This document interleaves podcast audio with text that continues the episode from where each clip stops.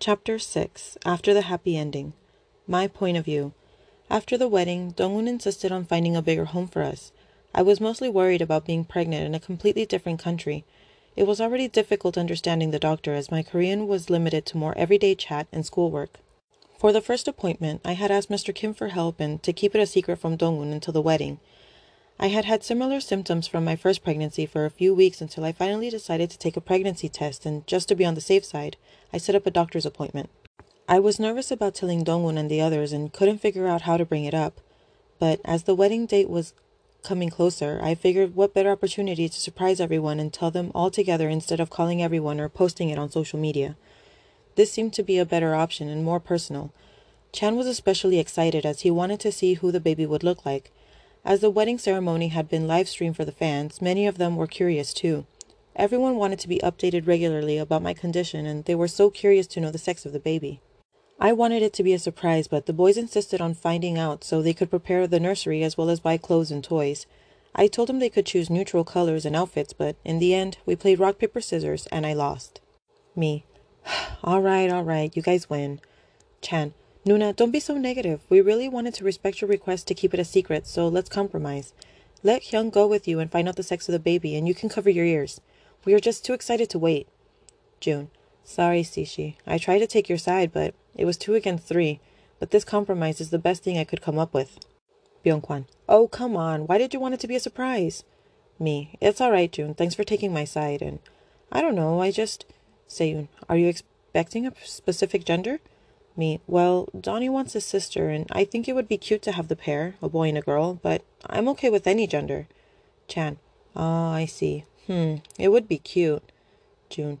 That's true. Donnie did mention he was lonely as an only child. Byungkwan. Why wouldn't he want a younger brother, though? Seyun. I think he'd be a great older brother. He's very kind and playful. June. That's right. Maybe he will be a compassionate older brother, and that's why he prefers a sister. Me. I wonder what his reaction will be to finding out what the baby will be. Just then, Dongwon and Donnie came in with bags full of groceries. Donnie helped put them away and came running to show the boys a new toy Donghoon had bought him.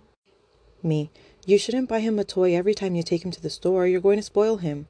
Donghoon. Don't be like that. He was a very good helper today. Right, Donnie?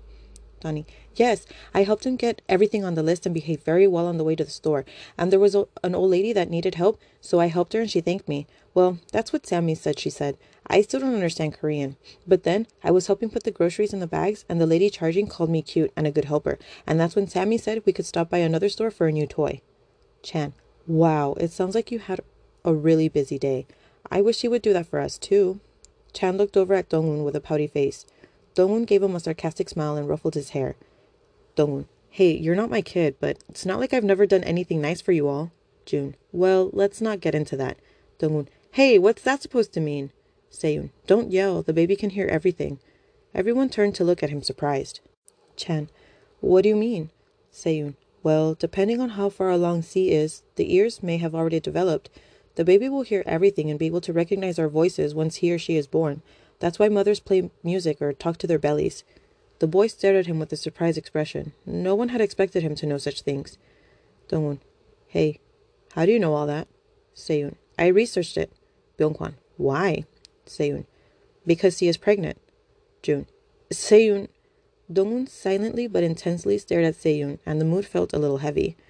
Donnie. So I can start talking to the baby now? How cool! Dongwon shifted his gaze towards Donnie and smiled. He motioned for Donnie to give him a hug, and Donnie walked over to us.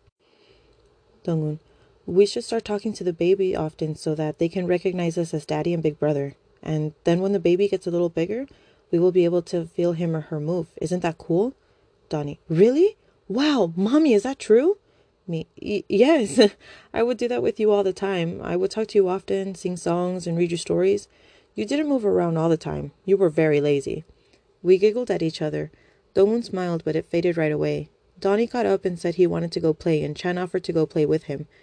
Chan started to feel like another child of mine whenever he was over, and started acting like a child with Donnie.